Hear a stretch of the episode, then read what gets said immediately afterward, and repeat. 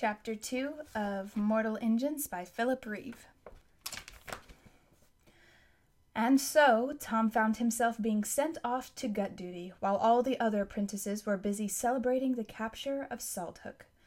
After a long, embarrassing lecture in Pomeroy's office, disobedience, Natsworthy, striking a senior apprentice, what would your poor parents have thought?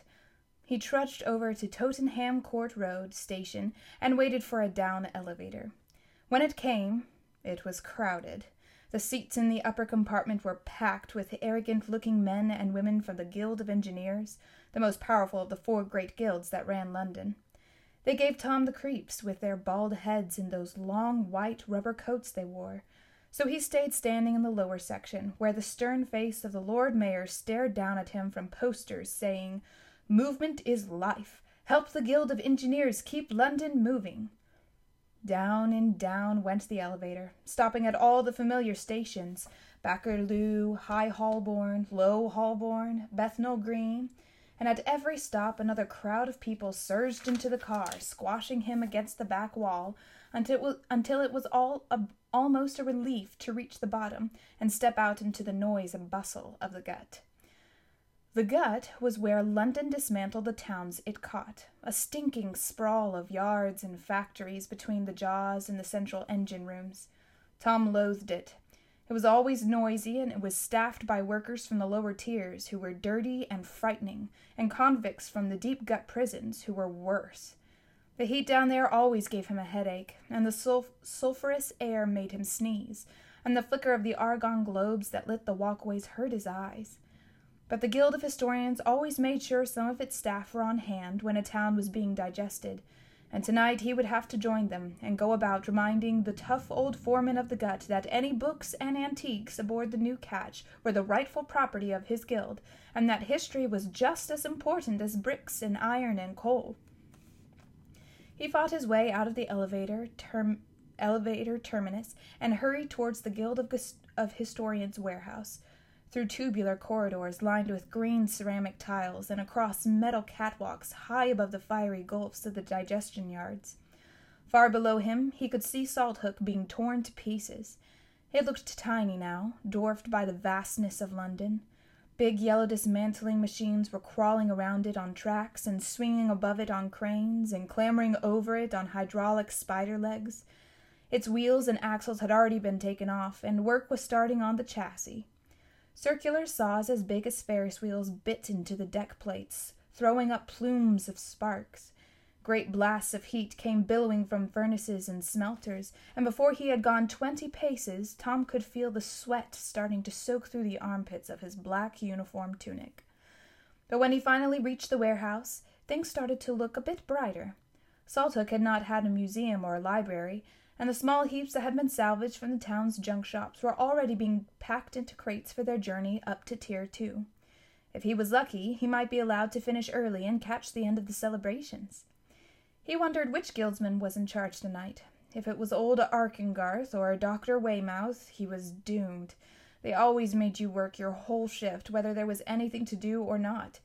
If it was Potty Pewtertide or Miss Plim, he might be all right but as he hurried towards the supervisor's office, he began to realize that someone much more important than any of them was on gut duty tonight. There was a bug parked outside the office, a sleek black bug with the guild's emblem painted on its engine cowling. Much too flash for any of the usual staff. Two men in the, li- in the livery of high ranking guild staff stood waiting beside it. They were rough looking types in spite of their plush clothes, and Tom knew at once who they were. Pusey and Gench, the reformed air pirates who had been the head historian's faithful servants for twenty years, and who piloted the thirteenth floor elevator whenever he flew off on an expedition. Valentine is here, Tom thought, and tried not to stare as he hurried past them up the steps. Thaddeus Valentine was Tom's hero a former scavenger who had risen to become London's most famous archaeologist and also its head historian, much to the envy and disgust of people like Pomeroy. Tom kept a picture of him tacked to the dormitory wall above his bunk, and he had read his books, Adventures of a Practical Historian and America Deserta, across the dead continent with gun, camera, and airship, until he knew them by heart. The proudest moment of his life had been when he was twelve, and Valentine had come down to present the apprentices' end of year prizes, including the one Tom had won for an essay on identifying fake antiques. He still remembered every word of the speech the great man had made. Never forget, apprentices, that we historians are the most important guild in our city. We don't make as much money as the merchants, but we create knowledge which is worth a great deal more.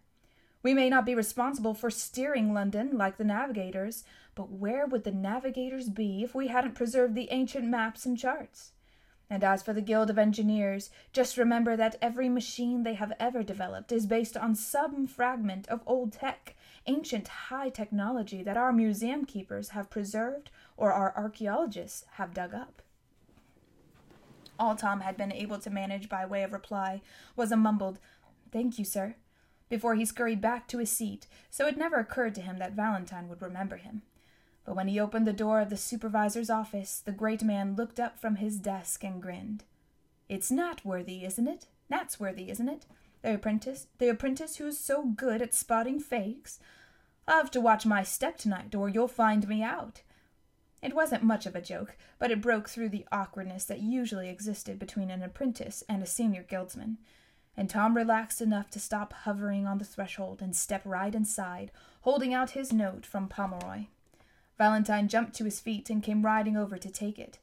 He was a tall, handsome man of nearly forty, with a mane of silver flecked black hair and a trim black beard. His gray mariner's eyes twinkled with humor, and on his forehead a third eye, the gilt mark of the historian, the blue eye that looks backward into time, seemed to wink as he raised a quizzical eyebrow. Fighting, eh? And what did Apprentice Mellifont do to deserve a black eye? Well, he was saying stuff about my mum and dad, sir, mumbled Tom.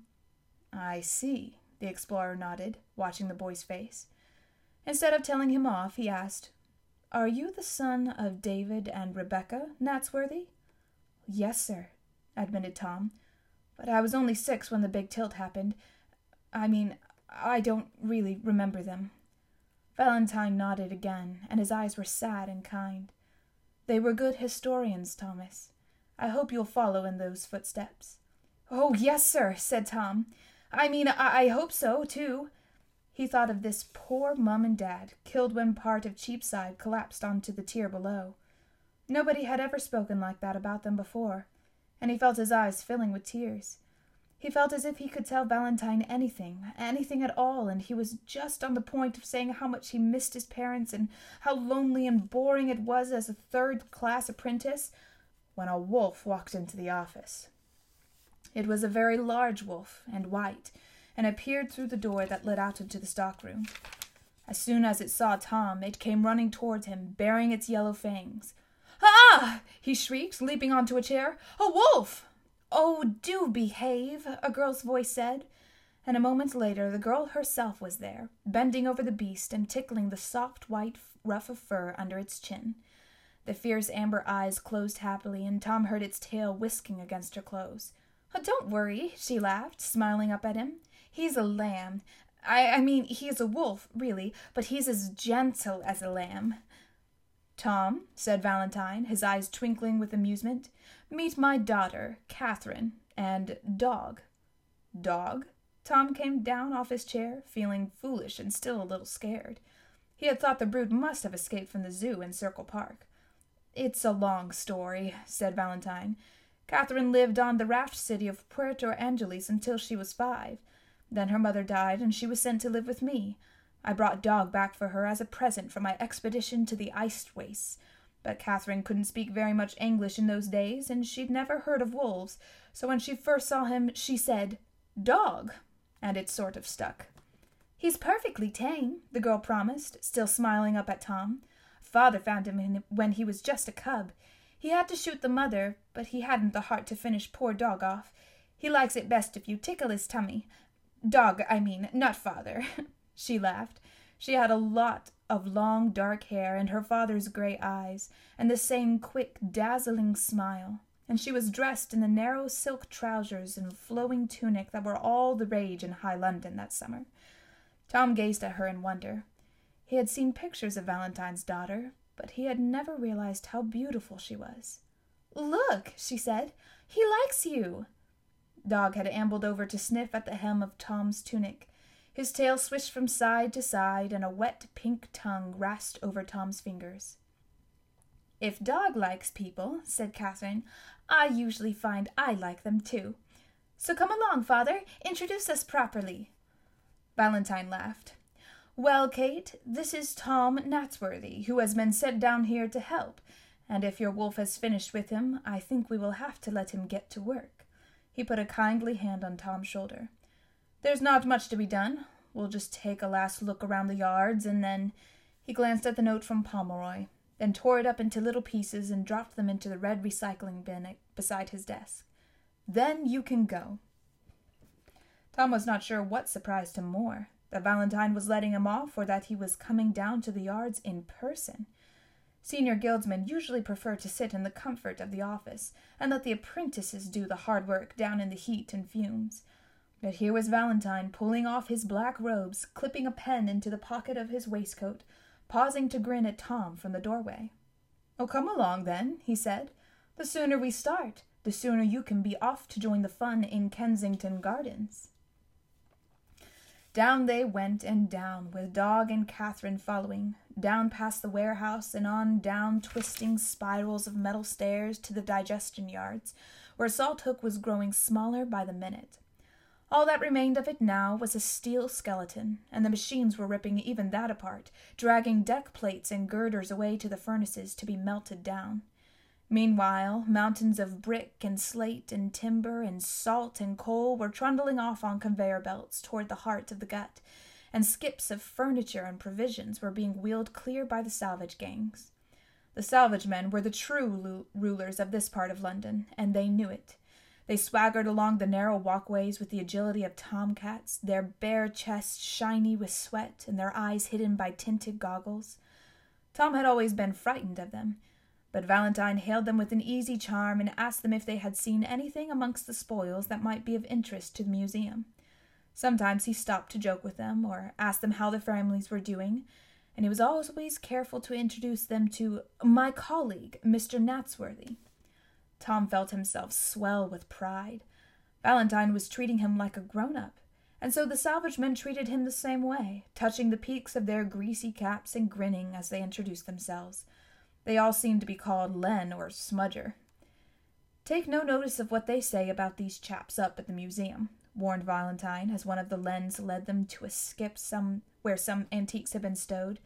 Just because they live down in the nether burrows and don't pronounce their H's doesn't mean they're fools. That's why I like to come down in person when the yards are working. I've often seen salvage men and scavengers turn up artifacts that historians might have missed. Oh, yes, sir, agreed Tom, glancing at Catherine. He longed to do something that would impress the head historian and his beautiful daughter. If only he could find some wonderful fragment of old tech amongst all this junk, something that would make them remember him after they had gone back to the luxury of high London.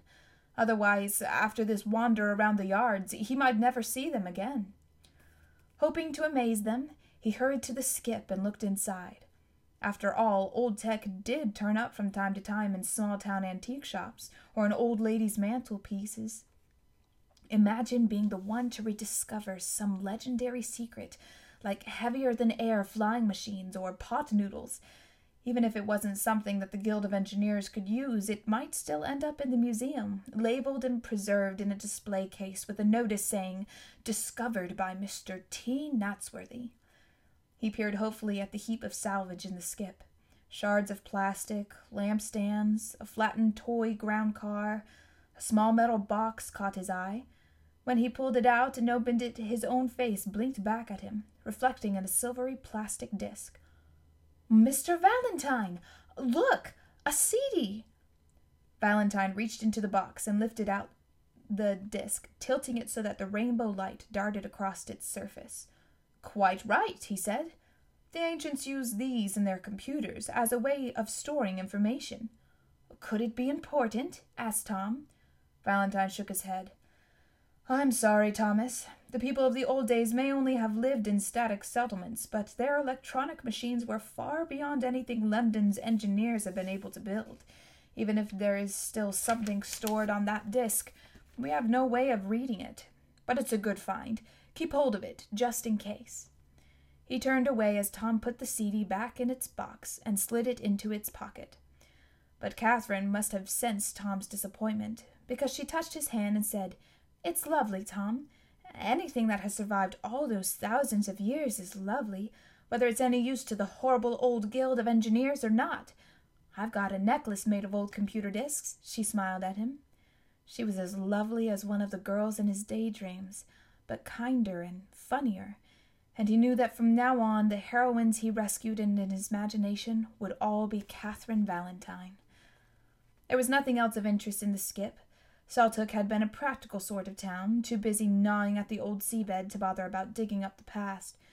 But instead of going straight back to the warehouse, Valentine led his companions up another staircase and along a narrow catwalk to the incomer station where the former inhabitants were queuing to give their names to the clerk of admi- admissions and be taken up to new homes in the host- hotels and workhouses of London.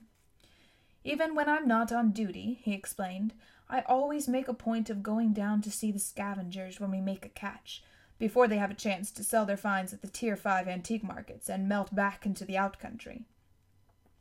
There were always some scavengers aboard a catch, townless wanderers who roamed the hunting ground on foot, scratching up pieces of old tech. Salthook was no exception.